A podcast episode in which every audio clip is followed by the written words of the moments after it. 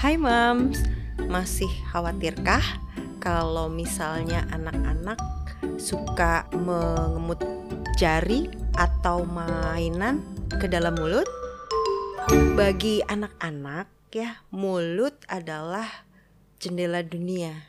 Jadi semua dilakukan paling besar memang dengan mulutnya karena memang dia belum bisa mengeksplor dunia dengan tubuhnya.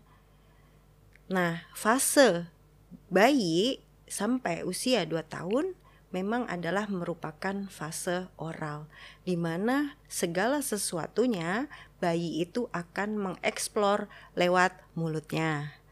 Jadi sebenarnya moms tidak perlu khawatir kalau misalnya anak-anak uh, memasukkan jari atau memasukkan mainan ke dalam mulutnya. Yang perlu diingat sama mom sekalian adalah bagaimana caranya menjaga kebersihan atau bagaimana menjaga si tangan ini atau mainan itu tetap bersih ketika dimasukkan ke dalam mulutnya. Nah, kenapa sih kok kita tetap perlu menjaga kebersihan atau uh, tetap perlu memastikan bahwa ma mul, uh, apa tangannya atau mainan yang dimasukkan ke dalam mulutnya itu dalam kondisi yang bersih ya karena tangan, kuku dan mulut adalah merupakan media. Media itu apa ya? Jadi sumber ya. Jadi penularan kuman kuman-kuman, penularan bakteri, penularan virus atau bahan-bahan patogen yang lainnya.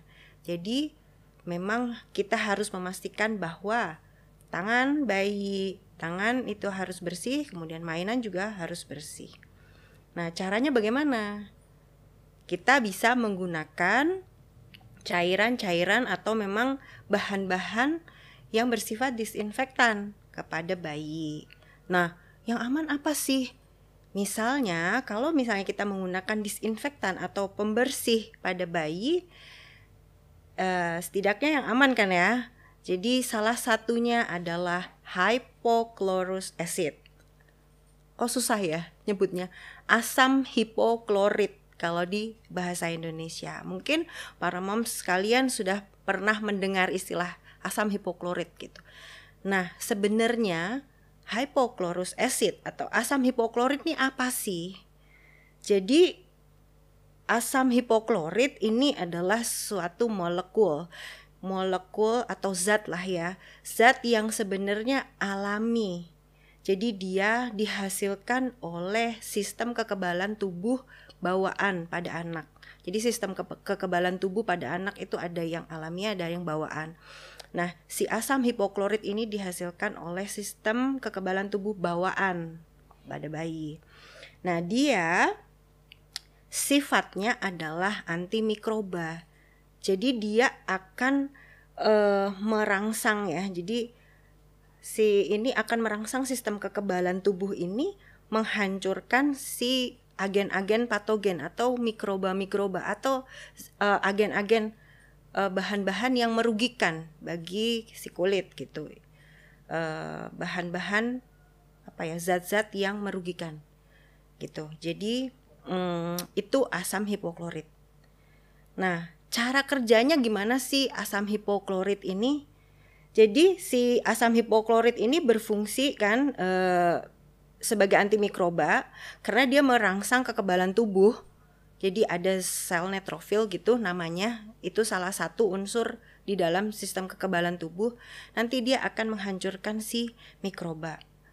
Nah, kemudian asam hipoklorit ini juga salah satunya bersifat sebagai anti radang.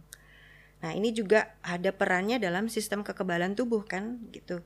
Jadi dia mengurangi produksi dari sel-sel radang atau kalau misalnya kita sebut histamin lah mungkin para moms pernah dengar atau baru dengar gitu ya jadi dia juga mengurangi produksi sel-sel radang sehingga dia juga bisa bersifat uh, sebagai anti radang gitu ya moms kemudian hmm, kalau misalnya si asam hipoklorit ini biasanya tuh digunakan sebagai apa sih? Kalau di bidang kedokteran atau ya asam hipoklorit ini pada umumnya itu biasa digunakan sebagai disinfektan memang. Jadi uh, disinfektan itu bersifat membunuh mikroba atau zat-zat patogen. Nah, ini juga biasanya terkandung dalam klorin. Gitu ya. Jadi pada hmm, bidang kulit dan kelamin atau pada bidang dermatologi sering kali digunakan sebagai cleanser atau pembersih. Nah, dia juga kadang-kadang e, digunakan untuk misalnya zat-zat yang e, berfungsi sebagai penyembuhan luka.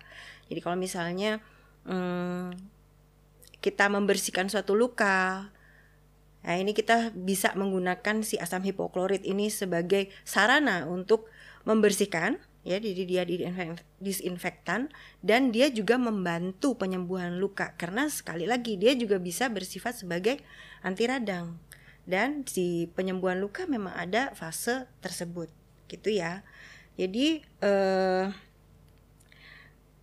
Kemudian selain itu karena dia bersifat anti radang, si asam hipoklorit ini bisa mengurangi reaksi atau uh, proses dari gatal atau eksim. Itu juga bisa mengurangi rasa gatalnya. Gitu. Jadi uh, si asam hipoklorit rupanya berfungsi sebagai banyak hal ya. Gitu. Jadi uh, bisa kita gunakan. Terus kemudian bisa nggak sih digunakan sebagai disinfektan pengganti alkohol? Ya tentu saja bisa karena asam hipoklorit itu e, bersifat disinfektan.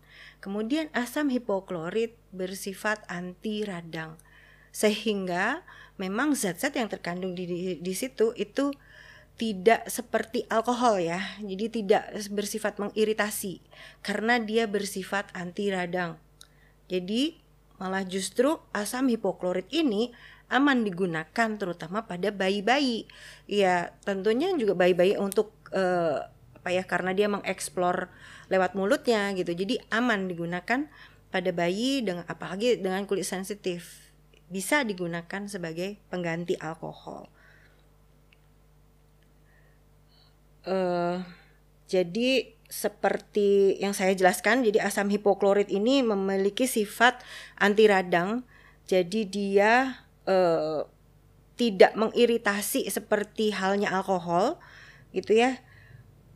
Dan dia juga akan bersifat meredakan peradangan atau kemerahan yang terdapat pada kulit, gitu. Terutama pada kulit-kulit bayi yang sensitif. Uh, kita bisa menggunakan asam hipoklorit tadi.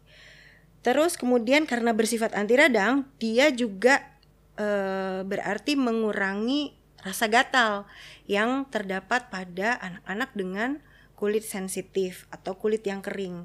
Karena kulit yang kering atau kulit sensitif itu biasanya e, cenderung merasa gatal.